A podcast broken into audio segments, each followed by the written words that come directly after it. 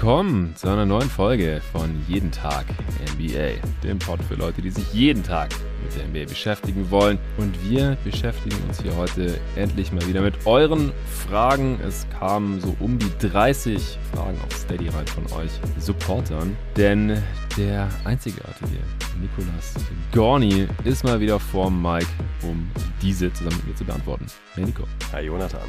Wie hast du die Playoffs und Finals noch vollends überstanden. Die Hörer haben dich ja das letzte Mal gehört, da saßen wir zusammen um einen Tisch mit den Kollegen Torben und David. Ist schon wieder ein bisschen her, das war noch vor den Finals. Ja, zu dem Zeitpunkt ähm, sind wir noch fest davon ausgegangen, dass äh, Miami chancenlos, äh, den Celtics chancenlos unterlegen ist und äh, dann aber wiederum eine Aufholjagd gestartet hat in der Realität und noch ein Game 7 erzwingen konnte gegen die Celtics. Wir wurden getrashed für unseren Miami-Pessimismus. Äh, oder Disrespect wurde es, glaube ich, genannt. Ja, wobei man ja wirklich mal fairerweise sagen muss, also sehe ich absolut ein. Und ich hätte es auch nicht gedacht, dass sie in der Form wiederkommen. Das würde ich auch nicht ändern, diese Aussage. Ich habe zu dem Zeitpunkt nicht damit gerechnet, dass sie es nochmal schaffen, in die Serie zurückzukommen in der Form. Äh, gleichzeitig waren wir jetzt aber auch nicht gerade allein auf weiter Flur mit dieser äh, Ansage. Also die Serie wurde allgemein hin eigentlich als tot angesehen zu dem Zeitpunkt. Ähm, damit will ich mich nicht rausreden, wie gesagt. Also ich, ja. äh, ich stehe absolut dazu, dass ich ähm, Miami kaum noch Chance zugetraut habe und Jimmy Butler hat uns halt allen das Maul gestopft und wo bemerkt auch eine bisschen schwache Celtics-Leistung, äh, die sie ja dann wieder gut wettmachen konnten. Aber selbst Game 7 war halt am Ende noch so unfassbar unnötig knapp, wo ich mir einfach nur denke, ey, ja, unnötige Herzkasper, die man da erleben musste als Celtics-Fan. Ähm, auf der Gegenseite war es ja dann schon kurz vor den Finals und die Finals an sich haben mir, um ehrlich zu sein, ziemlich gut gefallen als neutralen Beobachter. Ich war zwar schon äh, relativ klar pro Celtics, aber jetzt nicht wirklich als Fan oder als Anhänger. Also richtig mitgefiebert habe ich jetzt ich nicht. Ich gerade sagen, hast du gerade gesagt, als Celtics-Fan? Nein, nein, nein, nein, nein, nein, nein, nein. Ich war jetzt kein Fan oder, oder sonst was. Ich meinte, ich war jetzt, äh, war halt, ich habe auf die Celtics gehofft, sagen wir mal so. Mhm. Ähm, Bandwagoner nennt man das, glaube ich. Bandwagoner, genau, exakt, ja. Äh, pünktlich zu Playoff-Beginn, als die Bucks dann raus waren, habe ich den Celtics die Daumen gedrückt für den Rest der Playoffs und äh, hat ja dann auch nur knapp nicht gereicht. Das war aber eine tolle Serie, die mir wirklich Spaß gemacht hat, ähm, auf ja. hohem Niveau, vor allen Dingen auf hohem defensiven Niveau. Ich finde, das war eigentlich ein relativ guter Counterpart, ähm, beziehungsweise eine, ein guter Vergleich zu den früh, äh, früheren Spurs-Pistons-Serien, nur halt eben unter mhm. modernen Umständen. Es waren zwei extrem gute Defensiven, die da jetzt aufeinander getroffen sind, die sich wirklich alles weggenommen haben offensiv und es letzten Endes dann wirklich um Nuancen ging, um irgendwie mal einen vernünftigen Wurf loszuwerden. Und damals war es dann halt bei Spurs gegen Pistons, war es halt noch ein bisschen gröber und halt eben durch viel geringeres Spacing und Co. dann noch ein bisschen schwieriger anzusehen. Aber ich mag diesen Stil eigentlich, gerade ähm, wenn man dann wirklich merkt, dass es da ins Eingemachte geht. Und äh, das hat mir schon Spaß gemacht. Also tatsächlich auch ähm, in der Hinsicht sogar ein bisschen mehr Spaß gemacht als letztes Jahr die Finals nach Spiel 3 oder so. Auch wenn die deutlich mehr Highlights hatten, muss man fairerweise sagen. Hm. Ja, und ich finde halt auch bei Warriors Celtics waren jetzt halt auch noch diese herausragenden Einzelspieler am Start. Also klar, die Spurs hatten damals äh, Tim Duncan und auch Manu Ginobili, wollen wir hier alles nicht unterschlagen. Aber bei den Pistons, das war ja eher so ein Kollektiv. Und ich finde, bei den Celtics ist da dann äh, schon Tatum als bester Spieler schon noch relativ deutlich hervorgestochen, auch ein ja. Jalen Brown. Ähm, also von der Perspektive her, ja, war es ein bisschen anders. Warriors vielleicht so ein bisschen mit den Spurs zu vergleichen. Jetzt auch diese Dynastie mit dem äh, vierten Titel in acht Jahren und so. Äh, das äh, ist, ist schon relativ ähnlich. Und ja, das war äh, interessanterweise ja so die, die Phase, wo wir zu Hardcore-NBA-Fans geworden sind, obwohl der Basketball damals nicht so wunderschön anzuschauen war. Aber kompetitiv war es und das war es jetzt auch. Und äh, es war auch trotzdem noch sehr spektakulär. Und gerade halt auch durch Stephen Currys Leistung gab es da noch offensiv äh, genug zu bestaunen, wie ich finde, und extrem hohes Level.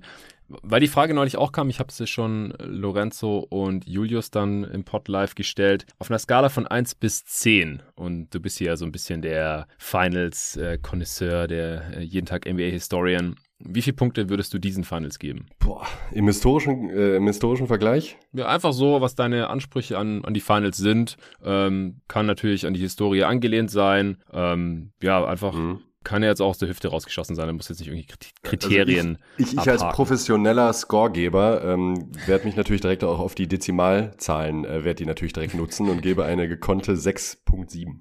6.7. Okay, ja, ich habe auch gesagt so 7 oder 8, äh, je nachdem, wie man da jetzt den Schwerpunkt legen will. Aber ich fand die jetzt nicht unterdurchschnittlich oder irgendwie sowas, wenn man jetzt davon ausgeht, dass äh, 5 Punkte. Auf keinen Fall, nee, absolut nicht. Ist da so. gab es schon ganz andere Nummern. Also ja, ja. Also allein schon von der Spannung. Also bis Spiel 4 war das ja eben. komplett offen. Celtics zeitweise favorisiert. Die haben quasi immer abwechselnd gewonnen. Und ich konnte echt nie sagen, wer jetzt im nächsten Spiel gewinnt, weil beide Teams auch auswärts stark waren. Und nee, ich fand das schon extrem stark. Gerade am defensiven Ende. Ich habe die Celtics Defense auch nicht so hart kritisiert wie Julius jetzt zum Beispiel. Ja, also ich wiederhole mich jetzt natürlich auch teilweise in den Pots ein bisschen, weil ich halt mit verschiedenen Leuten drüber spreche, über diese Finals. Wir haben uns halt auch noch mal ein paar Fragen dazu bekommen. Äh, das, das lässt sich nicht ganz vermeiden. Ich habe heute Morgen schon, jetzt ist Mittwoch, später Nachmittag, schon den Pod mit Ole angehört. Den haben die Hörer jetzt wahrscheinlich schon gehört. Der ist am Mittwoch Mittag dann gedroppt. Den konntest du noch nicht hören. Äh, und wenn sich da irgendwas doppelt, dann überlasse ich da dir ein bisschen die Bühne. Ansonsten würde ich sagen, fangen wir doch direkt an mit der ersten Frage. Feuerfrei. Marlon Rönnspieß, der hat mehrere Fragen gestellt. Ich habe die teilweise ein bisschen gruppiert, weil sie äh, manchmal in ähnliche Richtungen gingen oder sich so ein bisschen ja geschnitten haben. Leicht redundant sind die, fassen wir dann hier gleich zusammen. Und äh, Marlon schreibt, Moin ihr beiden, hat Stephen Curry durch seinen vierten Titel inklusive seines ersten Finals MVPs jetzt Magic als besten Point Guard aller Zeiten überholt? In Klammern, oder ist er das schon vorher gewesen? Ich habe das schon mit Ole ein bisschen angeschnitten vorhin, deswegen überlasse ich jetzt dir mal hier den Vortritt. Super Frage von Marlon, finde ich. Ist nämlich, äh, kann man auf jeden Fall jetzt schon drüber diskutieren, unabhängig davon, was Curry noch erreichen sollte in seiner mhm. Karriere. Ich finde ähm, bei den beiden halt so extrem, dass beide für komplett unterschiedlichen Impact auf dem Basketballfeld stehen. Jetzt nicht ja. in Bezug auf Offense, Defense, weil defensiv war Magic auch oft ein Problem in äh, vielen Matchups, ein großes Problem sogar. Ähm, Curry ist auch aufgrund seiner Position da nicht so ein Problem. Ähm, sagen wir mal so, beide ist jetzt von, von beiden Spielern nicht gerade die Stärke, der, die defensive Seite des, des Feldes. Allerdings in der Offense, das meinte ich eben mit, also das sind wirklich absolute Gegensätze. Magic ist halt einer der dominantesten Offensivspieler der Geschichte mit Ball in der Hand. Und Curry ist halt wahrscheinlich der dominanteste Offensivspieler der Geschichte ohne Ball in der Hand. Und äh, da treffen halt wirklich zwei Welten auf, äh, aufeinander. Ja. Und ich finde jetzt rein in Bezug auf das Resümee, inwiefern man das überhaupt einbeziehen mag, ist ja immer jedem selbst überlassen. Wir sind ja dann auch immer alle eher Freunde von reinem Impact, wobei ich das schon auch immer ein bisschen noch mit einfließen lasse. Also ich kann es nicht ganz ausblenden, das ist mir dann auch ein bisschen zu langweilig. Das ist ja auch letzten Endes der Spaß an der Sache, wenn man das vergleicht. Also beide haben ihre unzähligen All-NBA-Team-Auftritte, beide haben ihre Regular-Season-MVPs, beide haben Finals-MVPs. das hat mittlerweile auch geklappt. Ähm, beide haben überragende Playoff-Serien gezeigt, aber halt eben mit ganz anderem Impact und das halt eben Bezug auf die, in Bezug auf die Spielweise. Also ich könnte mich Stand jetzt schon mit beiden anfreunden. Also wenn einer sagt, er hat Curry über Magic als besten Point Guard, ähm, kein Problem. Ähm, bei mir, ich bin ja noch ein bisschen traditioneller und das gar nicht in Bezug auf äh, Curry hat noch was zu beweisen, der hat niemandem irgendwas zu beweisen. Ähm, wenn es aber um das reine, weil die Frage ist ja Point Guard. Und bei Point Guard würde ich dann tatsächlich immer noch Magic vorziehen, weil er für mich noch mehr das ja, was soll ich sagen, klassische Rollenbild eines Point Guards erfüllt. Halt nicht zuletzt aufgrund der Showtime Lakers Zeit und äh, seiner generellen Passfähigkeiten, die halt auch über Curry stehen. Dafür ist Curry halt ähm, auf jeden Fall der bessere Scorer. So, das ist ähm, das ist dann letzten Endes jedem selbst überlassen. Ich würde mich Stand jetzt noch für Magic entscheiden, muss aber auch ganz ehrlich sagen, wenn jetzt Curry nicht noch drei Titel holt, dreimal Finals MVP wird, dann wird sich da wahrscheinlich auch nichts mehr dran ändern, weil ähm, auf, von reinem Leistungsniveau her kann man jetzt eben schon für, gut für Curry argumentieren. Deshalb äh, wird sich das bei mir wahrscheinlich auch nicht mehr ändern. Es sei denn, Curry macht noch riesige Sprünge, die ich jetzt aber auch in der Form nicht mehr erwarten würde. Hm. Also ich, ich bin ja echt kein Fan von diesem bester Point Guard all time, weil diese, diese Position machen höchstens defensiv noch irgendeinen Sinn. Und da sind sie halt auch nicht dieselbe Position, weil Curry verteidigt halt Spieler, die um die 1,90 groß sind. Ansonsten hat er ein Problem. Und Magic Johnson hat eben genau das nicht getan, weil er selber 6'9 groß war und äh, ist dann natürlich nicht den Guards hinterher äh, gerannt. Und wenn die beiden Point Guards sind, dann muss LeBron James wahrscheinlich auch ein Point Guard sein. Ich finde, der ist noch eher das, was man sich unter einem klassischen Point Guard vorstellt, so von der Rolle am Ball als Steph Curry zum Beispiel, ja, der eher weiß ich nicht, eher ein Shooting Guard ist. Also keine Ahnung, macht für mich beides nicht so viel Sinn, die da irgendwie reinzuquetschen. Und dann ist halt LeBron auf einmal der beste Point Guard all time. Äh, sorry, Magic. Also ich glaube, dass LeBron Top 2 all time ist, das müssen wir hier im Pod nicht mehr erklären. Manche sehen ihn vielleicht nur Top 3, dann noch irgendwie mit Kareem, aber Magic hat eigentlich niemand in den, in den Top 3. äh, glaube ich zumindest nicht von den Leuten, die ich in dem Kontext ernst nehme. Und ja, also ich habe es auch schon bei Ole angesprochen. Wir machen da auch mal ganz gerne die Unterscheidung so zwischen ja Skillset und dadurch halt Impact aufs Basketballspiel. Das muss man dann versuchen irgendwie ein bisschen im, im Vakuum zu betrachten, ja, in einem durchschnittlichen Team oder wenn die halt ähnliche Gegebenheiten hätten. Äh, man muss halt auch bei beiden dazu sagen, die hatten halt auch immer ultra starke Teams. Ja, also, ja das ist halt das Ding krasse, krasse Mitspieler. Wie willst du das halt mit einem anderen Spieler vergleichen, der nicht dieses Glück hatte oder diese Umstände hatte. Meistens gehört da viel Glück dazu, von dem du gedraftet wirst oder falls du getradet wirst, wohin. Das ist jetzt bei denen nicht der Fall. Äh, wie gut ist dieses Management dieses Teams ja, bei den Lakers ähm, und jetzt natürlich auch bei den Warriors natürlich outstanding. Ähm, aber dann natürlich der Karrierevergleich ist auch das, was wir uns oft angucken. So, was wurde erreicht in diesen Karrieren? Und das, das wird schon langsam vergleichbar. Also Stephs Karriere ist halt immer noch irgendwie kürzer als die von Magic, obwohl der ja relativ früh aufhören musste nach seinem positiven AIDS-Test im Alter von 31. Curry ist ja schon deutlich älter als 31, der wird Magic schon mit 20 äh, in der Liga gezockt. Curry erst mit 21, aber Magic hat halt immer noch eine Saison an Games mehr ungefähr. 900, über 900. Curry ist bei 826, sind genau 80 Spielunterschiede. Also wenn Curry jetzt die nächste Regular Season mehr oder weniger durchzockt, dann, dann hat er Magic auch schon, aber Curry war erst achtmal All-Star das ist eigentlich nicht so überwältigend viel. Magic 12 Mal. Curry war halt auch ein Late Bloomer, darf man nicht vergessen, kam spät in die Liga, die ersten paar Jahre Verletzungsprobleme, bis er dann halt auf einmal richtig krass war mit Mitte 20, mit 25 zum ersten Mal All-Star. Magic ähm, kam in die Liga und hat direkt einen Titel gewonnen und so und war direkt All-Star als Rookie. Also dadurch hat der Magic halt über die Karriere, also hatte halt eine, hatte halt mehr Erfolg noch über seine Karriere als Curry hat ja auch noch äh, einen Titel mehr und das hat bei Curry halt einfach spät angefangen, ne? Ja, also genau. Das, Late. Also das, das, das merkt man schon. Das ist auch ein Unterschied. Also Magic hat ja im Grunde ab Saison 1 an auf sehr hohem Level geliefert. Ja, also wie gesagt, als Rookie die Championship geholt, äh, dreimal Finals MVP. Also ist, ist für mich halt von der Karriere her, wie gesagt, so die Skillsets, ich, ich will das gar nicht vergleichen. Ich habe auch zu wenig von Magic gesehen, auch viel weniger als du, der, der sich da irgendwelche Pontel-DVDs äh, bestellt und reingezogen hat. Ähm, aber so die, im Karrierevergleich finde ich, ist Magic halt schon noch bisschen was voraus vor Steph. Ähm, ja, auch wenn man sich All-NBA-Teams anschaut. Diese ganzen Errungenschaften, einfach weil er früher angefangen hat, auch obwohl er früher aufgehört hat. Aber Steph kann er schon noch aufholen. Ja. Keine Frage. Und ich finde auch nochmal, ich habe das auch im Pod mit Ole gesagt, natürlich muss man Steph Curry jetzt neu evaluieren, gerade wenn man sich die äh, Legacy oder die äh, Karriere anschaut, weil es macht halt einen Unterschied, ob du nochmal einen Titel geholt hast, ob du nochmal vier verschiedene Gegner in den Playoffs besiegt hast in vier Playoff-Runden, dich gegen die durchsetzen konntest, als klar bester Spieler und wichtigster Spieler deines Teams, ähm, dann auch den Finals MVP bekommen hast, weil du halt mit Abstand der beste Spieler in diesen Finals warst. Also dieser kurzzeitige Wiggins Finals MVP-Bust, das war ja auch so ein Witz zu Wiggins, kommen wir gleich auch noch, da gab es mehrere Fragen zu. Also das, das ja, natürlich macht das was aus. Ja. Das macht sogar extrem viel was aus. Also die Leute sollen nicht so tun mit, ach, also auch ohne diese Playoffs wird Curry genau da stehen, wo er vorher stand. Nee. Na, natürlich ist Curry nach diesen Playoffs jetzt kein anderer Spieler, als er vor diesen Playoffs war. Das ist klar. Das ist ja immer das Argument, das gerne angeführt wird mit, äh, ja, nur weil äh, Spieler X jetzt eine schlechte Serie gespielt hat, ändert das ja nichts an, an, an ihm als Spieler. Ähm, das mag richtig sein. Trotzdem finde ich, ist Curry halt ein Run in der Form irgendwie noch schuldig geblieben. Wir ja. hatten uns da ja auch schon mal bei seiner Legacy drüber unterhalten, dass uns das fehlt, dass er als klar bester Spieler ähm, sein Team auf den Rücken nimmt äh, um, und eben auch zum Titel trägt. Finals MVP sei jetzt mal dahingestellt, das ist ja dann nur die Kirsche oben auf der Torte. Den hätte er 2015 auch bekommen können.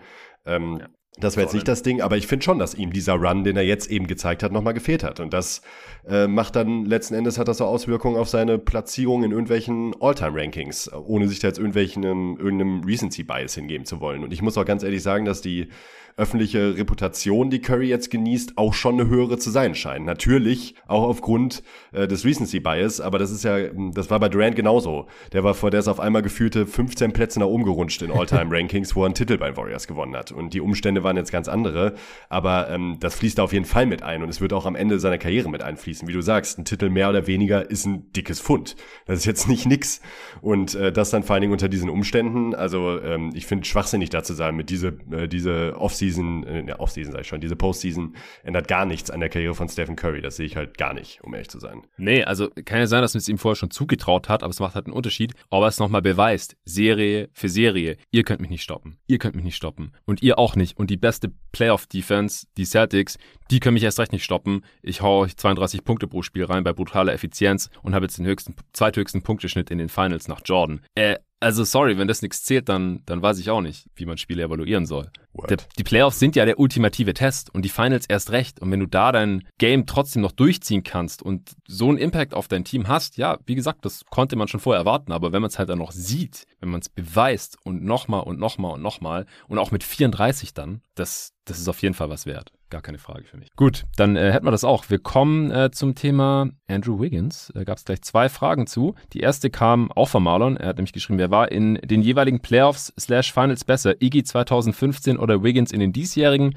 Und äh, der Gary hat noch geschrieben äh, in dieselbe Richtung, hallo ihr beiden. Ihr wart ja nach der diesjährigen All-Star-Nominierung von Andrew Wiggins ziemlich kritisch. Jetzt war er jedoch der zweitbeste Spieler eines Championship-Teams. Mhm. Vor allem defensiv und beim Rebounding hat er nochmal einen riesigen Schritt gemacht. Auch die Konstanz seiner Leistung war beeindruckend, wenn man bedenkt, dass diese immer einer der größten Kritikpunkte war. Hättet ihr ihm diese Entwicklung zugetraut und hat sich durch diesen Playoff-Run eure Sicht auf ihn geändert? Wo würdet ihr ihn aktuell unter den besten Two-Way-Wings dieser Liga ranken? Vielen Dank für den geilen Content der letzten Wochen und viel Spaß beim äh, Pod. Ja, vielen Dank, äh, Gary, für die inspirierende Frage auch. Nico, äh, erstmal vielleicht allgemein. Wie, wie siehst du jetzt Andrew Wiggins? Was Achso, okay. ich hätte den anderen Teil zuerst gemacht. Aber ja, das können wir am Ende noch kurz. Ja, ja. Gut. Ja. Ähm, viel besser als erwartet. Äh, das, da, also da kann ich auch nichts anderes zu sagen. Ich hätte nicht gedacht, dass er diesen Sprung macht. Dazu habe ich mich auch klar bekannt. Also ich hätte, ähm, ich hab, fand seine All-Star Nominierung in dem Fall nicht gut. und daran ändert so sich auch nichts. Das nee. war für die Regular Season und die Regular Season war, was sie war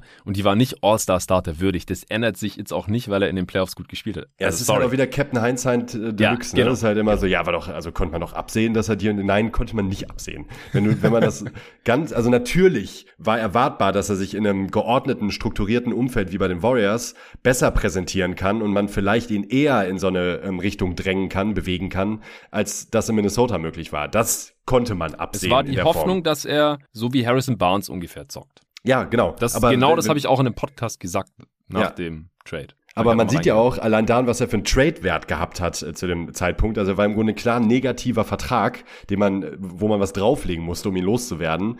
Ähm, das kommt ja nicht von ungefähr, dass die Liga ihn auch entsprechend eingeschätzt hat und äh, wir das entsprechend auch getan haben. Und absolut, ich ziehe meinen Hut. Ich hätte niemals damit gerechnet, dass er ein so wichtiger ähm, beitragender Teil eines Championship-Teams werden kann in so kurzer Zeit. Man darf ja auch mal bei Wiggins nicht vergessen, wo er herkommt eigentlich, ne? was der für Vorschlusslorbeeren bekommen hat, als er in die Liga gekommen ist, damals dann direkt weggetradet wurde.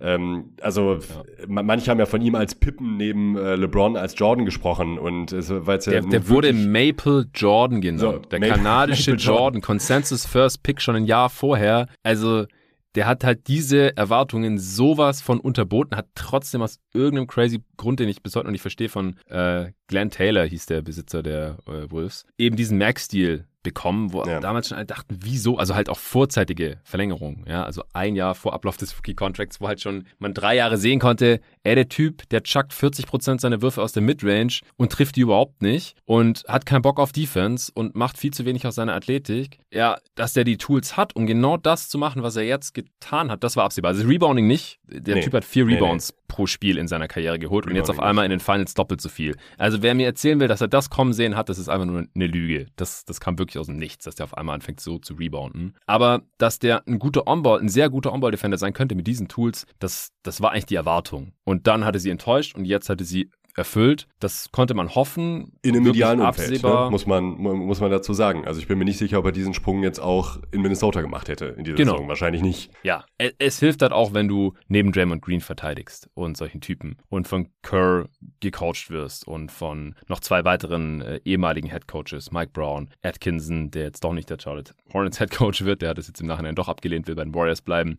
Mike Brown wird jetzt wieder Headcoach bei den Kings. Also es ist halt auch das perfekte Umfeld für ja, diese ja. Entwicklung das war absehbar, dass man diese Hoffnung haben kann in diesem Umfeld, dass er ein produktiver Rollenspieler sein kann. Er ist ja auch ein Rollenspieler. Also er, er, kriegt halt mehr als die Hälfte seiner Zweier aufgelegt. Er bekommt über 90 oder ungefähr 90 Prozent seiner Dreier aufgelegt. Das sind andere Würfe als auch in Minnesota, wo er halt auch die erste Scoring-Option war vor Carl Anthony Towns, was, was damals schon nicht nachvollziehbar war. Also Wiggins war echt ein katastrophaler Spieler. Äh, man, man konnte das hoffen in diesem Umfeld, dass er in diese Richtung geht. Das hat er jetzt getan und dafür bekommt er für mich den größten Respekt. Ich habe es im Pod gesagt, es ist möglich, dass es in diese Richtung geht, dass er so gut On-Ball verteidigt gegen Tatum und dann noch ein, so ein bisschen rumroamt und mal einen Wurf blockt, ein pro Spiel. Ähm, aber ja, so ein bisschen defensives Playmaking, das hat er in Minnesota schon auch gezeigt. Da hat sich jetzt nicht so viel verändert. Ich finde ihn auch immer noch als Help Defender nicht toll oder so. Also den Wert in der Defense hat er On-Ball. Das macht er sehr gut gegen, gegen Guards und äh, auch gegen Wings, die ihn jetzt nicht die ganze Zeit massiv überpowern können. Man muss jetzt halt auch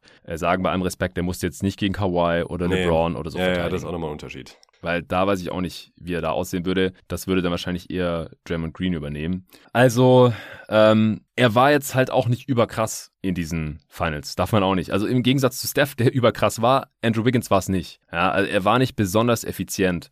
Die Gegner lassen ihn werfen, was ja so ein bisschen die Befürchtung auch war, dann in High-Leverage-Situationen. Und er hat halt in den Finals unter 30 Prozent seiner Dreier getroffen. Jo. Über die Playoffs 33 Prozent seiner Dreier. Das tut halt nicht so richtig weh. Und entsprechend war er halt dann auch unterm Strich ziemlich ineffizient, auch in den Finals, ja, gut über, knapp über 50 Prozent für Shooting, bisschen über 100er Offensivrating. Also man darf jetzt auch nicht hier ihn komplett über den Klee loben. Es war gut, was er da gespielt hat, auch über die gesamten Playoffs, aber es war immer noch nicht auf All-Star-Starter-Niveau. I'm sorry, es war weit Nein. weg von jeder Finals-MVP-Konversation. Und der Gary der hat es hier vorhin so ein bisschen als Fakt präsentiert, dass er der zweitbeste Spieler der Warriors war. Da würde ich massiv widersprechen. Das war Draymond Green. Also der hatte zwar seine Aussetzer vor allem offensiv, der hatte auch ein schlechtes defensives Spiel dazwischen, aber die anderen Spiele, die waren halt grandios. Und das, und Draymond Greens Help Defense, ja, die ist halt sehr, sehr viel wertvoller. Help Defense ist immer noch sehr viel wertvoller als On-Ball Defense, weil du halt so viel Impact dadurch hast. Und als On-Ball Defender kannst, da schaust du halt immer, dass du einen eigenen Mann schachelst. Das ist auch wichtig, wenn du der Point of Attack Defender bist gegen Jason Tatum. Aber Draymond Greens Defense war halt nochmal ein viel größerer Wert, hatte noch einen viel größeren Wert. Und Draymond Green ist ja auch der, der Steph Curry immer wieder findet, der genau weiß, wo der langläuft. Die verstehen sich blind, auch mit Claire Thompson. Also für mich war Draymond Green sehr klar der zweitbeste Spieler dieser Finals nach Curry und nicht Andrew Wiggins. Ja, sehe ich auch so. Damit ist dann ja eigentlich auch direkt die Frage beantwortet, ähm, wen, wem, wo wir sagen würden, wer die bessere Serie hatte. Ne?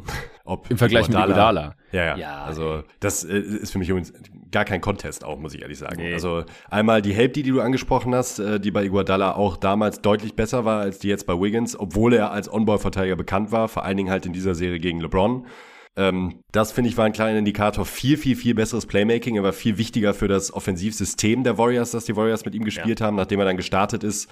Wiggins ist ein reiner Play-Finisher. Eben, das ist es halt. Also Wiggins hat halt seine athletischen Attribute sehr gut ausgespielt. Also wie gesagt, ich will ihm gar nichts wegnehmen von seiner sehr guten Finals-Performance. Aber wie du sagst, reiner Play-Finisher. Iguodala hat auch für sich selbst kreiert und hat vor allen Dingen zusätzlich halt eben das Shotmaking von Downtown gezeigt, was Wiggins halt nicht getan hat, auch in diesen Finals. Ja. Also ich finde dieser Kombination, ähm, also Finals-MVP ist nochmal ein ganz anderes Thema damals, aber ich finde schon, dass Iguodala eine klar bessere Serie damals gespielt hat als Wiggins jetzt. Ja, genau. Er war effizienter, er hat knapp weniger Punkte gemacht als Wiggins. Wiggins ungefähr 18 pro Spiel, Iguodala ungefähr 16. Äh, Wiggins hat ein bisschen mehr gereboundet, aber ungefähr gleich, beide ungefähr 8 Rebounds pro Spiel. Iguodala mit äh, 4 Assists pro Spiel, weil er halt auch ein sekundärer Playmaker ist. Äh, das ist Wiggins halt überhaupt nicht. Also er hatte einfach offensiv einen viel größeren Impact, hat die, hat die Lichter einfach von Downtown ausgeschossen in diesen sechs Finals-Spielen, 40% seiner Dreier getroffen, noch zwei mehr als Clay insgesamt. Also der Finals MVP damals, der, der bleibt Quatsch, aber der kam jetzt auch nicht völlig aus dem Nichts. Also es gibt ja einen Grund, wieso die, das Voting Panel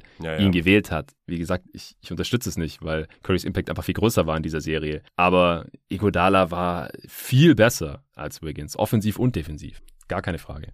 Gut, äh, Marlon hat noch mal eine Frage gehabt und zwar. Ja, wir müssen noch, äh, in welche Kategorie äh, 3D wir Wiggins einordnen. Ja, sorry, bei den Two-Way-Wings ja, hat er genau, gefragt. Genau, ah ja, gut. Ja, das habe ich ein bisschen überlesen. Ähm, was hast du da? Wo hast du ihn? Ja, ich würde da tatsächlich in so eine Kategorie mit Bridges jetzt auch reinschmeißen, so ungefähr. Also dann ungefähr so ein kleines Level über Dorian Finney-Smith, Anunobi, Lou Dort und so die, die Kategorie. Also, oder sagen wir mal eigentlich genau in die Kategorie. Also ich habe mir die Namen hier alle aufgeschrieben die haben alle ihre Vor- und Nachteile nochmal. Und Wiggins kann sicherlich als Finisher nochmal mehr als ein paar von den genannten jetzt. Ähm, dafür sind andere wiederum bessere Shooter, würde ich sagen. Also ähm, pff, ich sehe da jetzt keinen riesen Unterschied, um ehrlich zu sein. Also Bridges zum Beispiel würde ich eine noch bessere Entwicklung zutrauen, auch als einem Lou Dort zum Beispiel oder einem Dorian Finney-Smith. Aber ich glaube, vom mhm. reinen Value her als Two-Way-Player sehe ich die alle relativ ähnlich. Ja, würde ich jetzt auch sagen, so auf dem Level ungefähr. Wiggins hat noch ein bisschen Luft nach oben. Ja, klar. Der ist jetzt 27, also kommt jetzt gerade so in seine Prime, aber ist halt auch schon ein bisschen älter als jetzt die genannten dort. Äh, Mikael Bridges, Finney Smith ist älter. Ah, Finde ich auch interessant, weil äh, er ja jetzt sehr viel Lob erfahren hat, dass man so ein bisschen vergisst, dass er halt ein Max-Spieler ist, eigentlich. Ja, gut, für den Vertrag ist das auch nicht so geil. 32 Millionen verdient, nächste Saison ja. 34 Millionen. Das würde er jetzt auf dem freien Markt ja immer noch nicht kriegen, wenn wir ehrlich sind. Ja, ja nee, aber ansonsten gehe ich mit. Also er ist ein sehr starker, ja, 3D. Äh, boah, ich habe mit Torben die letzten Tage so viel über diesen Begriff diskutiert. Ich weiß, dass Andrew Wiggins da jetzt eigentlich nicht drin sein sollte, wo, wobei vielleicht auch schon. Ja, also der hat seine drei auch einfach zu schlecht getroffen, dass ich ihn jetzt als 3D nennen würde. Er wird da auch nicht so richtig verteidigt. Ja, Two-Way-Wing ist auch okay. Ja, Two-Way-Wing passt besser, aber Two-Way finde ich auch wieder so, so problematisch. Da hat sich ja unser ehemaliger GoToGuys.de-Chefredakteur äh, Dennis früher immer so drüber aufgeregt, weil er gesagt hat, Two-Way an sich ist ja noch kein Wert. Ja, nur weil einer an beiden Enden des Feldes nicht schlecht ist, heißt ja nicht, dass er insgesamt besser ist als jemand, der in der Offense äh, Elite, auf Elite-Level ist und dafür defensiv unterdurchschnittlich, weil der Impact insgesamt ja trotzdem viel größer ist als von irgendeinem Two-Way Spiele. Ja, ja, klar. Also ja, aber ich glaube, du hast Namen rausgehauen, die ungefähr passen, so von der. Naja, aber es gibt halt schon auf dem Niveau halt jetzt auch nicht so viele Spieler in dieser Rollenspieler, guten Rollenspieler, sehr guten Rollenspieler-Kategorie, ähm, jetzt mal den Vertrag außen vor gelassen, die halt in der Finals-Serie weder vorne noch hinten vom Platz gespielt werden können. Nein, und er war ja auch der also, drittbeste Spieler, würde ich sagen. Also Clay ja, hatte seine Momente, aber insgesamt war das einfach zu ineffizient und defensiv auch schlechter als Wiggins. Also drittbester Spieler in einem Championship-Team ist schon, ist schon ein Brett. Aber das ist zumindest mit seinem aktuellen Skillset halt auch echt das, das absolute Ceiling, glaube ich. Ja, und ja. brutal den Umständen geschuldet. In diesem System, du hast halt ständig diese 4 gegen 3 Situation, die hat Wiggins halt geil gefinisht. Und trotzdem halt nicht besonders effizient unterm Strich. So, ich glaube, so kann man zusammenfassen. Äh, das, äh, das ist seine Leistung jetzt gewesen. Äh, wir müssen zur nächsten Frage kommen und zwar, es, es gab irgendwann noch mal eine, äh, eine Wiggins-Frage und noch mehr Boris-Fragen, aber wir kommen jetzt mal hier zur Zwischenfrage von Marlon. Neben den All-Time-Great-Coaches Spolstra und Kerr haben es in den abgelaufenen Playoffs auch zwei Neuverpflichtungen in die Conference Finals geschafft.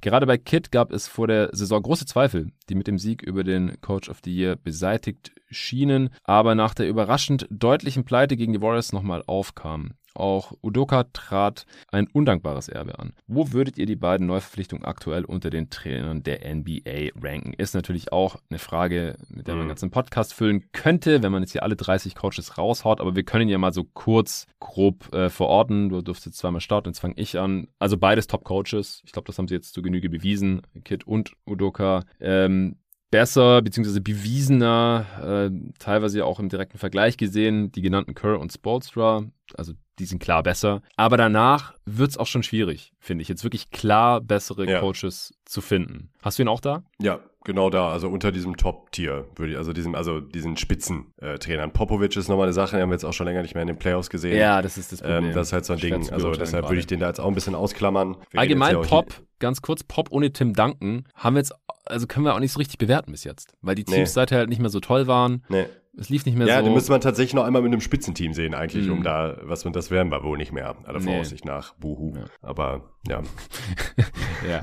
ja, Monty Williams, ja, den hat Kit halt an die Wand gecoacht. Äh, davor auch Snyder. Die würde ich aber sonst auch so ungefähr auf dem Niveau sehen. Also Williams hat jetzt halt auch ein paar schlechte Spiele, keine Frage, die waren auch echt schlecht gecoacht, alles hier im Pod auseinandergenommen. Aber das macht jetzt nicht alles zunichte, was er die letzten Jahre hier gezeigt hatte in Phoenix. Butt ist eigentlich auch nicht schlecht. Also der kommt auch noch ungefähr in dieses Snyder-Tier, so würde ich sagen, oder? Ja, äh, Nick Nurse auf jeden Fall auch ja, noch. Nick Nurse auch, ja. Äh, ich halte viel von Taylor Jenkins, von den Grizzlies. Ich, vielleicht der beste junge Coach. So auch Willie Green fand ich einen sehr guten Rookie-Coach, mhm. fand ich auch beeindruckend in den Playoffs.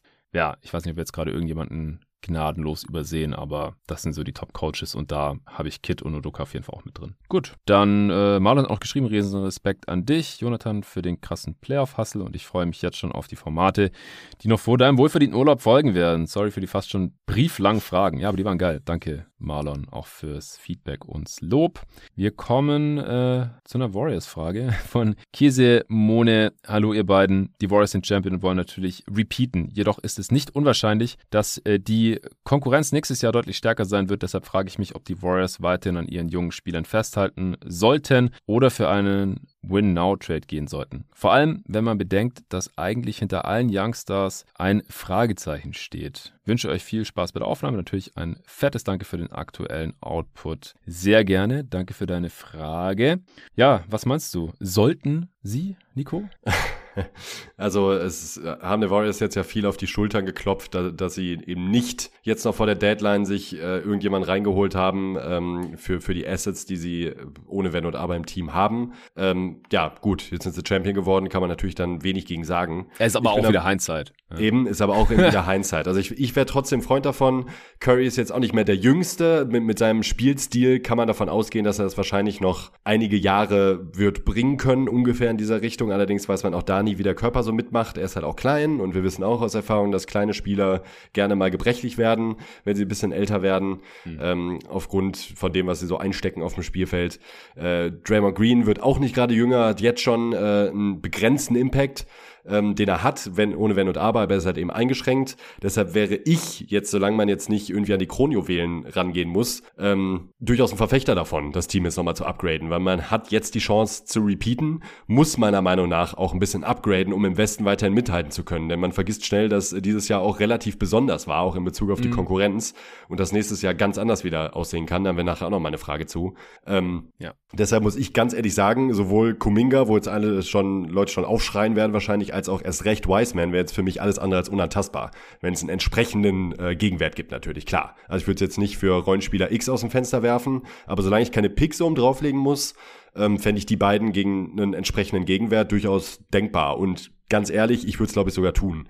Denn ich sehe jetzt bei beiden auch nicht das Potenzial, ähm, dass das Franchise-changing Spieler sind in der Zukunft, die man unbedingt behalten muss, um irgendwie langfristig konkurrenzfähig zu bleiben. Ja, also wie bisher auch, es kommt aufs Paket an. Und da sehe ich jetzt gerade kein offensichtliches Upgrade auf dem Markt. Hängt auch total davon ab, wie die Free Agency für sie jetzt verläuft. Also wenn sie Looney halten können, haben sie volle Bird Rights, habe ich mit äh, Luca am Pod im Montag besprochen. Gary Payton haben sie keine, da haben sie nur Non-Bird Rights, also den müssen sie über ihre Taxpayer mit Level dann halten. Das heißt, die wäre dann halt auch schon weg. Und Otto Porter Jr., ähm, da ist auch die Frage, ob der bleibt und äh, wenn ja, halt zu welchen Bezügen. Und falls nicht, dann müssen sie die ja schon irgendwie ersetzen, weil die waren alle in der Playoff-Rotation, teilweise sogar Starter, alle drei. Und das wird über die Free Agency wahrscheinlich nicht laufen, es sei denn, sie kriegen irgendwelche Wett-Minimum-Ring-Chaser-Typen. Ähm, und dann geht es halt nur über Trades. Und dann ist halt die Frage, wer wer geht dafür raus? Pool müsste ja auch bezahlt werden, entweder jetzt vorzeitig oder dann eben spätestens in der nächsten Offseason und das wird wahrscheinlich auch nicht ganz günstig.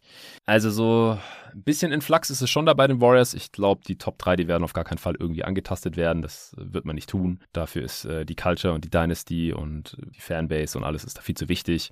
Die behält man einfach. Ähm, aber drumherum kann ich es mir schon auch vorstellen. Aber es muss halt ein ordentliches Paket sein. Wiseman ist jetzt auch gerade, also der hat überhaupt gar keinen Wert gerade. Absolutes Wertief. Verdient viel ja. als ehemaliger zweiter Pick. So, da kriegst du gerade überhaupt nichts für. Und dann ist halt die Frage, für was würdest du halt noch einen Moody und einen Kuminga irgendwie mit reinschmeißen? Ich glaube, das müsste halt schon überzeugend sein, aber da glaube ich irgendwie auch nicht so richtig dran. Sie sind ein bisschen auf diesem Spurs-Trip, sagen es immer wieder öffentlich, so, ja, wir wollen halt im Hintergrund schon die, die nächste Generation ranziehen. Ja, aber die hatten halt auch Kawhi, ne? Und den haben sie halt einfach nicht. Ja, ja, gut, aber wenn man, was weiß ich, Tony Parker kann man vielleicht auch so sehen. Ja, da Ach waren so. sie auch kurz ja, okay. vor Champ gewesen. Die haben das okay. ja immer wieder gemacht. Das war jetzt nicht nur Kawhi. Ja, ja. Aber selbst ja. dann können sie halt hoffen, dass Kuminga auch so in die Richtung Kawhi geht, auch wenn es so ungefähr die Outlier-Entwicklung ever war, was diesen Spielertyp angeht. Aber Kuminga hat ja auch schon Ansätze gezeigt, so die, die, der hat ja auch schon Playoff-Minuten jetzt gespielt. Also ich, ich glaube ehrlich gesagt nicht dran. Und ob sie es machen sollten, hängt halt von Umständen ab, die wir nicht kennen. Was liegt auf dem Tisch? Ja. Gut, nächste Frage von äh, Dennis Muhmann. Schreibt Moin Jonathan, Moin Nico. Was sollten die Grizzlies eurer Meinung nach in dieser Offseason tun? Sollte man Hurst Jones und Anderson ziehen lassen? Wer könnte ein möglichst Ziel in der Free Agency sein? Und sollte man vielleicht sogar den ein oder anderen Spieler, in Klammern Dylan Brooks, traden. Also, was mit Tyus Jones und Kyle Anderson die Optionen sind, das habe ich eigentlich mit Luca im Free Agency Pod, den die meisten Fragensteller wahrscheinlich noch nicht gehört hatten, als äh, ich den Fragenaufruf gemacht habe am Montagabend. Ähm, da würde ich jetzt einfach mal von meiner Seite aus drauf verweisen. Also kurz zusammengefasst ist es so, wenn sie Anderson ziehen lassen und äh, Tyus Jones auch, dann haben sie so 20 Millionen Cap Space. Und wenn sie sagen, Anderson haben wir sowieso nicht mehr die Spielzeit zu und in den Playoffs ist er nicht so richtig spielbar, offensiv auf Dauer, wenn wir Champ werden wollen, er ist schon ein bisschen älter, äh, dann könnten wir mit 20 Millionen Tyus Jones upgraden. Die Frage ist halt, wer wäre das überhaupt im Free Agency Pool? Ich sehe es nicht so wirklich. Ich weiß nicht, hast du überhaupt angeschaut, äh, Nico, oder? Ich habe reingeschaut, aber ich sehe dieses Upgrade irgendwie auch nicht so richtig, um ehrlich zu sein. Ja, also ich glaube nach wie vor, dass sie eher an mindestens Tyus Jones festhalten werden, weil der auch einfach einen guten Job gemacht hat. Der ist, glaube ich, ein bisschen underrated und super wichtig für dieses Team. Gerade wenn Morant mal wieder ein bisschen ausfällt mit Knieproblemen, was wahrscheinlich wieder passieren wird, leider. Sehr anonym schreibt Hallo, ich hoffe, euch hat die Postseason trotz Arbeit auch so gut gefallen wie mir. Ja, hat sie.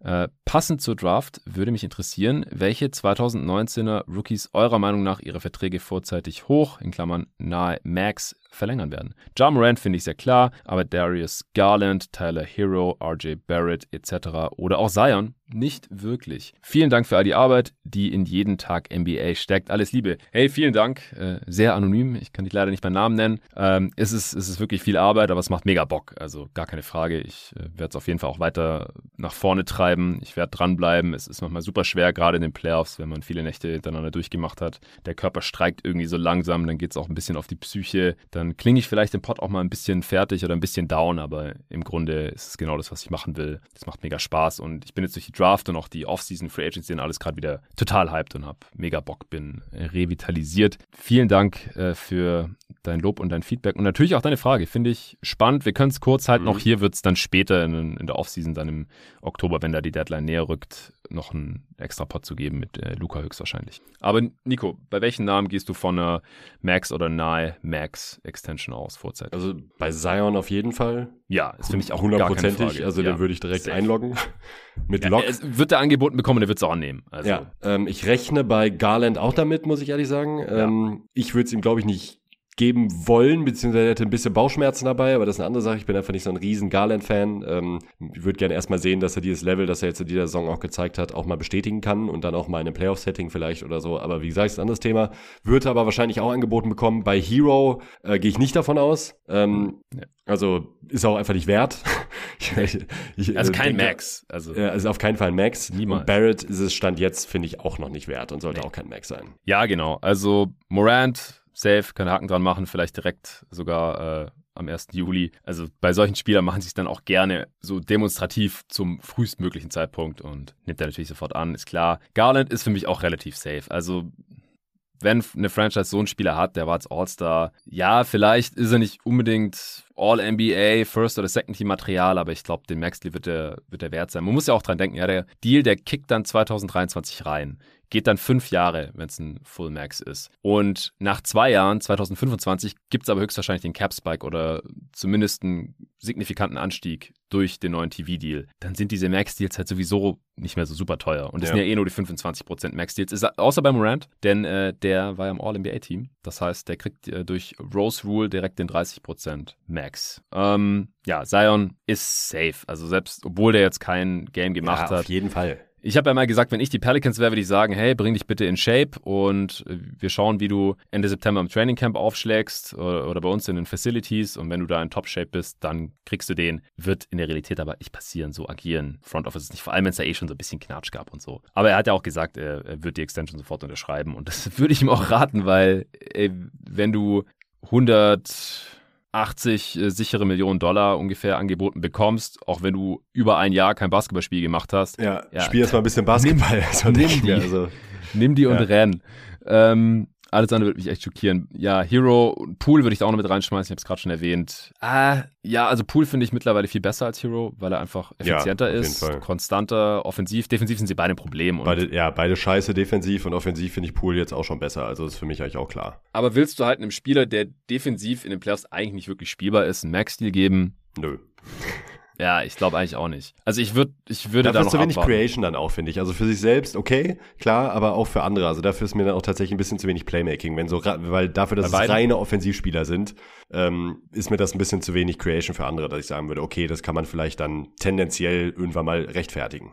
Ja, Barrett ist hat mir auch noch nicht den Impact, dass ich dem irgendwie 100 Millionen oder mehr, also es ist nicht mal nahe Max 100 Millionen oder dieser John Collins-Deal 125 über 5. Ja, Barrett ist halt so der Spielertyp, der halt so in diese Richtung geht, der halt super wertvoll ist, wenn ich den weit unter Max jetzt schon bekomme. Vielleicht nimmt er das ja auch an, aber war ein hoher Pick, der hat schon ein bisschen Geld verdient in seiner Karriere. Wahrscheinlich hofft er dann drauf, dass er jetzt in der kommenden Saison nochmal einen Sprung machen kann. Er hat sich auch stetig weiterentwickelt und äh, die Quoten noch ein bisschen stabiler werden, er noch ein effizienterer Scorer werden kann, die Knicks vielleicht auch wieder besser sind und so, dass er dann einen Max-Deal bekommt. Aber jetzt würde ich ihm anstelle der Knicks noch keinen Max anbieten. Auch bei Hero und Pool, ich würde denen schon einen Vertrag anbieten und wenn sie den annehmen, dann, dass sie dann halt günstig sind. Vielleicht machen sie das ja auch, nehmen die Kohle lieber an. Aber ich würde ihnen auf keinen Fall irgendwas deutlich über 100 Millionen anbieten. Allen dreien, nee. glaube ich nicht. Hero Pool nee. und Barrett. Weil das Problem ist ja auch, du kannst ja dann erstmal nicht traden die gesamte nächste Saison äh, wegen der Base Year Compensations, die de facto untradable. Das ist einfach super schwer dann. Und gerade ähm, Hero könnte auch ein interessantes Trade Asset für die Heat sein, je nachdem, was so verfügbar wird auf dem Markt. Also. Genau, genau. Ja. Bei dem halte ich es halt für relativ wahrscheinlich, dass er getradet wird. Bei Pool eher nicht. Ich glaube, die zahlen ihn lieber und gehen dann halt super tief in die Luxury Tax. Gibt es auch noch eine Frage zu. Äh, Barrett, wie gesagt, bei dem halte ich es noch für am wahrscheinlichsten. Vielleicht auch, dass die Knicks ihm sogar irgendwas nahe Max äh, vorzeitig geben. Aber ich würde es eher nicht eingehen, dieses Risiko. Ja, nächste Frage, würde ich sagen, vom äh, Darius Baumgart schreibt, äh, hey ihr beiden. Da geht es nochmal um Wiggins, da hätte man eigentlich vorher noch mit reinnehmen können.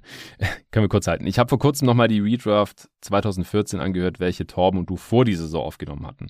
Damals hattest du Andrew Wiggins an Position 12 gezogen, hinter unter anderem Spielern wie Joe Harris, Aaron Gordon, Capella, Nurkic, Marcus Smart und Bogdan Bogdanovic. Ich will betonen, dass ich Nurkic nicht vor Wiggins gezogen habe. Das war Torben, hätte ich auch nicht gemacht. Und äh, auch nicht vor Bogdan Bogdanovic, für mich gar nicht alles täuscht. Ich habe allerdings Joe Harris, Aaron Gordon und auch Capella vor ihm gezogen oder hatte die auf jeden Fall auch vor ihm gerankt. Äh, inwiefern hat sich deine Meinung über Wiggins und seine Platzierung innerhalb der 2014er Class nach der abgelaufenen Saison verändert? Beste Grüße aus Erfurt. Und äh, er wurde dann auch direkt von einem Hörer darauf hingewiesen, vom Lukas Heigl, äh, The Real MVP, der hat hier bei ein paar Fragen geschrieben, hey, haben die in dem, dem Pod schon besprochen? Und äh, auch hier haben wir neulich schon besprochen, äh, als du da warst mit Torben und äh, David, da hatten wir es ja auch von Wiggins und Redrafts. Ich hätte ihn so jetzt auf so Aaron Gordon, Marcus Smart, Jeremy Grant Level, weil die halt auch, ja, eher durch ihre Defense als durch die Offense große und wichtige Rollen in Playoff-Teams schon eingenommen haben. Ich hätte sie aber wahrscheinlich, hätte Wiggins wahrscheinlich eher noch ein bisschen hinter den beiden, weil er der schlecht, also hinter Smart und Gordon will ich damit sagen, weil er der schlechtere Help-Defender ist. Und wie gesagt, mhm. Help-Defense ist mir einfach ein bisschen mehr wert als On-Board-Defense. Und Smart und Gordon sind ja als On-Board auch echt nicht schlecht. Es ist ähnliches Niveau, also Smart noch ein bisschen besser und Gordon nicht deutlich schlechter, würde ich behaupten. Jeremy Grant hatte halt auch so eine Rolle eigentlich schon bei den Nuggets und äh, hat dann aber als erste Option bei den Pistons auch überzeugt. Im ersten Jahr, im zweiten Jahr hat es nicht mehr so. Das würde, ich übrigens niemals zutrauen, was Jeremy Grant als erste Option bei den Pistons gemacht hat, ehrlich gesagt. Ähm, weil wir haben ja schon. die Leistung hat doch erstmal bestätigen, ne? Also es war jetzt ein ja. gutes Jahr, es ist ähnlich wie bei Zach Levine. So. Der, der hat den Sprung gemacht mittlerweile, aber da war ich auch noch nach dieser ersten wirklich guten Saison an dem Punkt, wo ich dachte, zeig's mir erstmal noch ein zweites Mal und dann können wir auch über solche Sachen reden. Ja, den hatten wir an drei in der Redraft hinter Embiid und Jokic natürlich. Das, daran ändert sich nichts. Und dann kann man langsam an Wiggins denken. Also dann halt äh, Smart, Gordon, Wiggins, Grant, so. Diese 4 bis 7 Range kann man alle in ein Tier stecken. Da würde ich jetzt nicht in den Krieg für ziehen, wie Torben sagen würde. Ja. Also vor Randall hätte ich ihn mittlerweile schon, weil der einfach in der letzten Saison zum ineffizienten Chucker wieder verkommen ist. Und in einem Winning-Team weiß ich nicht so genau, was seine Rolle wäre. Wahrscheinlich irgendwie Sixth Man oder sowas. Kann man nicht vorstellen, dass er drittbester Spieler von einem Championship-Team sein könnte, wie es Wiggins jetzt war. Als Wing ist er auch wertvoller mit dem Skillset. Äh, das er hat, als ein Clint Capella, Joe Harris und Bogdanovic sind oder waren jetzt halt verletzt und dazu auch noch deutlich älter. An denen ist er eigentlich klar vorbeigezogen. Ja. Und wie gesagt, ich hatte ihn sowieso nicht vor Nokic. Gut. Nächste Frage von Kiron Stegemann. Der äh, fragt, was die Contender 2023 sein werden. Äh, er schreibt hier, ihr beiden, ich kann nicht genau beurteilen, wie realistisch es ist, meine Frage umfänglich zu beantworten. Also umfänglich nicht, aber wir wollten sie trotzdem kurz hier beantworten. Allerdings äh, versuche ich es trotzdem mal zu formulieren. Welche Teams seht ihr nächstes Jahr vorne in Klammern Contender? Dabei soll mit prognostiziert werden, wie die Teams und Spieler in der nächsten Saison aussehen und dann listet er auf, was man da alles mit äh, beachten sollte. Das machen wir sowieso so oder so ähnlich, wenn jetzt vielleicht auch nicht in dem Detail hier im Pod, aber es fließt alles in unsere Überlegungen mit ein. Klar, welche Spieler sind da, äh, welche werden vielleicht da sein, können die vielleicht noch einen Trade machen, aber dann wird es auch schon langsam sehr spekulativ. Ähm, Gesundheit und Fitness, Alter der Spieler. Und auch das Mindset, da hat er geschrieben, in Klammern Celtics und Suns und für das Suns hat er sich noch entschuldigt. Äh, nee, alles cool. ich habe ich hab mit Ole auch nochmal im äh, Pod, den wir heute Morgen aufgenommen, ein bisschen Trauerarbeit geleistet, haben wir beide nochmal ein bisschen unseren Finals-Niederlagen, also unserer viel Lieblingsteams nachgetrauert. Ich habe jetzt hier ein paar Tiers gemacht. Ich habe sogar alle 30 Teams, damit ich auch keins vergesse, in Tiers eingeteilt, ehrlich gesagt, wo sie Stand jetzt am 22. Juni dann äh, in einem knappen Jahr sehe. Wie bist du dran gegangen, Nico? Ich habe mir einfach alles aufgeschrieben, was mir in den Kopf gekommen ist.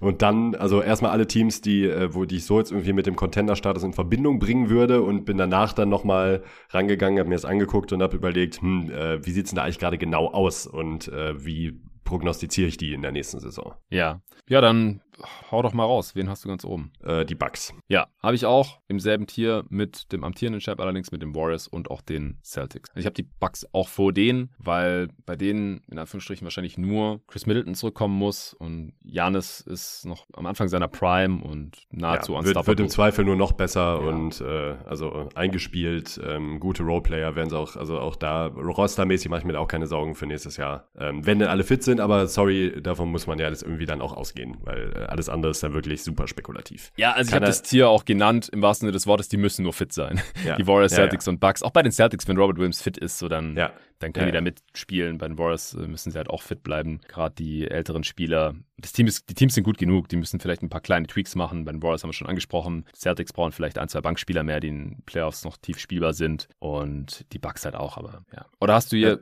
sieht, würde dein erstes Tier anders aussehen? Äh, ja, so ein, ich habe noch so ein Fringe First-Tier-Team und das wären die Clippers. Ja, die habe ich. nach wie vor so, ja klar, Kawhi hat echt mh. lange kein Basketball mehr gespielt, genau. das ist keine Frage. Aber gehen wir mal davon aus, der kommt noch mal ungefähr so in Top 10 Player Leistungsgefilde. Äh, dann äh, sind die für mich ganz klar in diesem Tier. Weil sie nach wie vor nicht immer noch das prädestinierte Playoff. Ich weiß, sie haben es letzten Endes halt auch nie beweisen können, wirklich ganz oben mitzuspielen, auch in den Playoffs, weil sie auf, un aus unterschiedlichen Gründen halt nicht so weit gekommen sind. Auch natürlich aufgrund der Verletzung. Ähm, aber grundsätzlich von der Rosterstruktur und von einem erwartbaren Outcome äh, bringen die alles mit, um Champion zu werden, nach wie vor. Also äh, sowohl was Tiefe als auch ähm, Peak-Talent, aber klar, es steht und fällt halt mit Kawhi. Ne? Wenn, der, wenn, der fit ist und ansatzweise auf diesem Level performen kann, dass er vor der Verletzung gezeigt hat, gehören die ganz klar für mich in dieses Tier mit rein. Wenn nicht, dann nicht, aber dann fallen sie halt auch ein ganzes Stück tiefer. Ja, genau. Und deswegen habe ich die ins dritte Tier geschoben. Das habe ich größere Fragezeichen ja. genannt. Und das sind halt große Fragezeichen. So, wie sieht Kawhi aus? Wie fit wird der nochmal? Ist jetzt auch Ü30. Äh, Paul George auch ja, wie passt es überhaupt mit dem restlichen Kader zusammen, haben wir auch noch nicht gesehen. Also ich sehe auch das Potenzial für Tier 1, aber zum jetzigen Zeitpunkt ja, sind mir die Fragezeichen noch ein bisschen zu groß. Ich habe äh, davor jetzt noch, einfach weil es ein bisschen sicherer ist, da fehlt immer irgendwas bei diesen Teams, aber können sie ja vielleicht auch in der Offseason beheben. Da habe ich die Heat drin, die ja. Mavs und die Grizzlies. Ja. ja. Keine Beanstandungen. Okay. Äh, sehr schön. Und dann in diesem größeren Fragezeichen-Tier habe ich halt die Clippers drin, dann meine Phoenix Suns, die müssen jetzt halt die Elton-Geschichte irgendwie lösen. Und Sixers. Äh, die, die, Sixers mit Harden, ja. genau. Und im restlichen Kader eigentlich dann noch die Nets mit Kyrie. Und mit KD hast du eigentlich immer diese Upside, dann brauchen sie halt nur. Boah, ja, die, haben jetzt, die, die sind einfach so, die sind einfach nur ein Fragezeichen, diese Franchise. Ja. Deshalb habe ich die einfach mal komplett ausgeklammert, weil da okay. weiß ich gar nicht, wie es da aussieht nächstes Jahr. Ja. Also, hast du jetzt noch irgendein Team, das da eine Chance hat? Nee, also äh, ich als LeBron-Stan habe auch die Lakers ausgeklammert. Ich, ja, das äh, ist ja dann nur konsequent, wenn du den jetzt auch rausnimmst. Ja, eben. Ich habe die also beide da, hier drin. Das, das ist mir auch zu viel Fragezeichen und ähm, zu viel, wenn denn alle fit sind und Westbrook vielleicht doch getradet wird und man irgendwie, und vielleicht kriegt man sogar Irving und wenn der dann spielt und wenn dann alles gut ist und wenn dann noch ein Rollenspieler kommt und wenn dann, so, also, äh, nee, sorry, aber kein Contender. Niemals nach dieser letzten Saison. Klar, wir haben immer noch LeBron und AD. LeBron ja, wird auch nicht jünger, auch wenn er eine tolle tolle Offensivsaison äh, gespielt hat. Ähm, Davis ist dauerverletzt gewesen in den letzten zwei Jahren und hat seinen Wurf komplett verloren, scheint seinen Wurf komplett verloren zu haben. Natürlich ja. ist mit diesem Team immer irgendwie was drin, wenn diese beiden auf absolutem Top-Level äh, spielen können, aber wie erwartbar ist das? Und äh, es ist meiner Meinung nach nicht sehr erwartbar, dass diese beiden auf absolutem Top-Level spielen können. Ähm, dauerhaft wohl bemerkt. Ähm, deshalb habe ich die da auch komplett rausgeschmissen. Okay, okay. Also du hast jetzt alle deine Teams genannt zu dieser Frage. Äh, ja. Okay, alles klar. Ja, ich habe ich hab die Nets und Lakers halt auch bei größere Fragezeichen drin. Vielleicht sollte ich die auch in mein nächstes Tier reinschieben, das heißt Außenseiterchancen. Da muss halt wirklich sehr viel passieren, dass die Contender sind, das heißt in die Finals kommen können und eine Chance haben, auch das Ding zu gewinnen, sonst ist man kein Contender. Da habe ich die Nuggets drin. Ja, müssen erstmal sehen, wie die Verletzten zurückkommen. Und mit Jokic hat man halt immer ein defensives Problem dann auf höchstem Level. Haben wir schon tausendmal besprochen hier im Pod. Davon rücke ich nicht ab, bis ich was anderes gesehen habe. Äh, Trey Young und die Hawks, dasselbe in grün Aha. im Prinzip. Ja, ey, aber. Ja, sorry, no way. no ja, way okay, ich, no way, okay. Ja, sehe ich halt anders. Also da muss halt viel zusammenkommen, aber es gibt einen Grund, wieso die jetzt halt hier in Tier 4 sind. Aber ja, ja genau, das sind für mich halt genauso Contender wie die Nuggets, also keine. Okay, ja, du, du machst halt einen härteren Cut, ich mache einen weicheren und sag, es gibt ein Universum, in dem die Nuggets und Hawks Contender werden können. Auch jetzt halt durch die Offseason noch. Also es, es kann sich ja noch was verändern, auch wie diese Supporting Casts aussehen. Raptors habe ich hier noch mit drin, Wolves. Aber man sieht ja, ja, es, ja, die ja. sind weit weg davon, Contender zu sein, aber sie könnten es halt irgendwie werden. Äh, wir hatten schon Champs, wo man es ein Jahr vorher nicht gedacht hätte. Ja, die Raptors, bevor die für Kawhi getradet haben zum Beispiel. Hätte man stimmt. gedacht. Also, ja, sorry, ein Jahr später waren sie Champ. Gibt's einfach. Und das sind diese Teams hier. Äh, dann quasi ausgeschlossen Cavs, Blazers, Bulls, Knicks, Pelicans, Spurs, Wizards. Hornets. Die müssen quasi das halbe Team für irgendeinen Star traden oder sowas. Und dann Tier 6 niemals, habe ich es genannt. Also wirklich niemals. Das gab bei den Lakers niemals gesagt. Das ist wirklich niemals. Kings, Thunder, Pacers, Rockets, Magic. Niemals im ja. Leben werden die nächstes Jahr Champ. Das ist einfach ausgeschlossen durch die Situation, in der sie sich gerade befinden.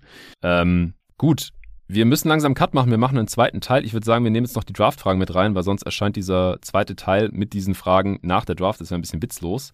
Du bist eh nicht so der Draft-Experte, auch wenn ich jetzt schon einen Tweet von dir gesehen habe zu hey, den. Draft-Prospects. Äh, Was ist los? Bist du heiß? Ja, oder? ey, ich bin, ich, ich, ich sehne mich nach Content. Was soll ich machen? Da muss ich mir diesen Draft-Bums jetzt auch mal geben, weil äh, ich, ich habe das Gefühl, die Debatten sind eigentlich recht hitzig und spannend und da gieße ich da auch ganz gerne mal ein bisschen Öl irgendwo zwischendurch ins Feuer. Ich habe mir jetzt wirklich mal tatsächlich in den letzten beiden äh, nee, letzten beiden Abende Schwachsinn, gestern habe ich hab ich gar nicht gemacht, aber in den letzten Tagen habe ich mir zwei Abende mal wirklich die wirklichen zwei, drei, drei sind es glaube ich, vier, sagen wir mal vier Top Prospects, yes, wirklich vier. mal Sachen zu durchgelesen, ähm, Profile unserer lieben Kollegen, ähm, sehr, sehr viel, sehr viel angeguckt an Material, an, an Videomaterial und äh, bin dann halt zu der Erkenntnis gekommen, dass für mich mit meiner wahnsinnig fundierten Meinung äh, Chad Holmgren der ganz klare First Pick sein muss. Und wer das nicht so sieht, hat absolut keine Ahnung von Basketball. Ja, dann hör mal die Mockdraft von äh, dem Bruder David und mir, bitte. Nur die erste halbe Stunde, dann bist du durch mit den Top 4. Okay. Mach das bitte.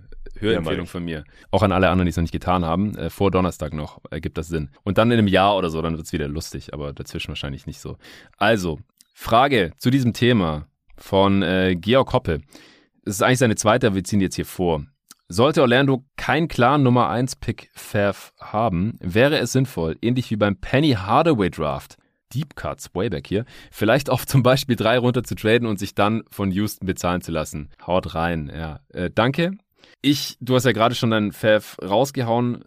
Ich finde, wenn die Orlando Magic, wenn das Front Office die entscheidet, als keinen klaren Number One Favorite haben, dann gehören die gefeuert. Also jeder GM von einem Rebuilding-Team wird zu diesem Zeitpunkt einen klaren Favoriten haben und ein festes Board, weil die haben seit einem halben Jahr quasi an nichts anderem mehr gearbeitet. Ohne Scheiß. Also das denke ich mir, wenn ich das schaffe in zwei, in zwei Tagen Half-Ass YouTube-Research, dann soll das verficktes NBA Front Office ja wohl erst recht auf die Orlando hat wahrscheinlich seit Januar nichts anderes mehr gemacht. Und wenn du dann nicht weißt, wen du nehmen willst oder denkst, ja, der oder der ist mir eigentlich egal, ich trade runter, dann läuft irgendwas derbe schief. Anders ist es, wenn du weißt, dass eine andere Franchise einen anderen Spieler als du an eins nehmen würde und die haben dann den zweiten oder dritten Pick und dann kannst du deinen First runtertraden und dann noch irgendein Asset mitnehmen, Future First und deinen Wunschspieler dann trotzdem bekommst an zwei oder drei, weil die anderen halt einen anderen nehmen. Siehe Danny Ainge mit Jason Tatum 2017, haben wir alles im Detail besprochen in der Redraft Torben und ich hier im Supporter Pod. Aber um das zu machen, was Danny Ainge damals durchgezogen hat, dazu braucht man Intel, was das andere Team möchte, und zwar mit dem First Pick dann trotzdem Markel Fultz ziehen und das andere Team, die Lakers, mit dem Second Pick Lonzo Ball ziehen und dann kann ich Jason Tatum auch an drei nehmen und nehme halt noch den Future First mit. Und ich glaube auch noch einen Second, äh, ich weiß gar nicht mehr. Ich habe es im Pod damals gesagt. Auf jeden Fall haben die dann, der Trade hat sich gelohnt und Tatum ist der beste Spieler dieser Class geworden mit riesigem Abstand. Dazu braucht man aber Intel, also Informationen, was die anderen Teams wollen und was nicht und gehörig Eier, weil es kann sowas von in die Hose gehen. Dann ist der Spieler vielleicht doch weg oder die anderen traden ihren Pick noch und dann nimmt das andere Team, also das ist super riskant. Also ich würde sagen, die Magic sollten einfach an eins den Spieler nehmen von den Top 4, den sie für am besten halten. Ob das jetzt Smith ist oder Ivy oder Chet oder Paolo. Äh, das ist ein bisschen Ansichtssache. Ich bin mittlerweile, ich tendiere zu Paolo. Wir haben ihn ja auch in der Mockdraft an eins genommen, einfach weil er ein großer Boardhandling Wing ist mit Skills. Und das sind halt die Spieler, die normalerweise Championships holen. Ich, war, ich bin auch cool mit Chat an eins, keine Frage. Der kommt für mich dann auch gleich an zwei. Auf keinen Fall Jabari Smith. Der sieht für mich einfach nach ja, Bast. Nach, nach einem Rollen. Nicht Bast, nicht Bast, echt nicht. Aber halt. Na, lass mir doch mal ein paar Hottakes rausfeuern. Ich habe euch keine Ahnung. ja, aber halt nach einem Ergänzungsspieler. Also halt eher nicht, der dich zur Championship trägt. Und das ist halt. Und sowas willst du halt nicht an eins fertig. Ja, genau. Also, willst du nicht an eins draften. Wenn die Kings den an vier kriegen, dann ist cool. Da haben wir auch gleich noch eine Frage. Ist dann die letzte für heute, glaube ich, für, diese, für diesen Part hier. Aber ja, ich würde Bankero gehen oder, oder mit Chat, aber, aber nicht den Pick traden, weil man sich nicht entscheiden kann. Also das, das halte ich echt für Quatsch. Ivy kann ich sogar auch irgendwie sehen, wenn man jetzt einen explosiven Guard haben möchte, aber wäre mir ein bisschen zu risky. Vielleicht ist er am Ende noch ein Bench-Scorer, wenn, wenn die Skills da nicht noch ein bisschen weiterentwickelt werden. Und äh, für den vierten Pick kam eine Frage von, vom guten Dan de Jong, Kings-Fan, der hier die, die Fahne hochhält, auch nach 16 Jahren ohne Playoffs. Mad Respect.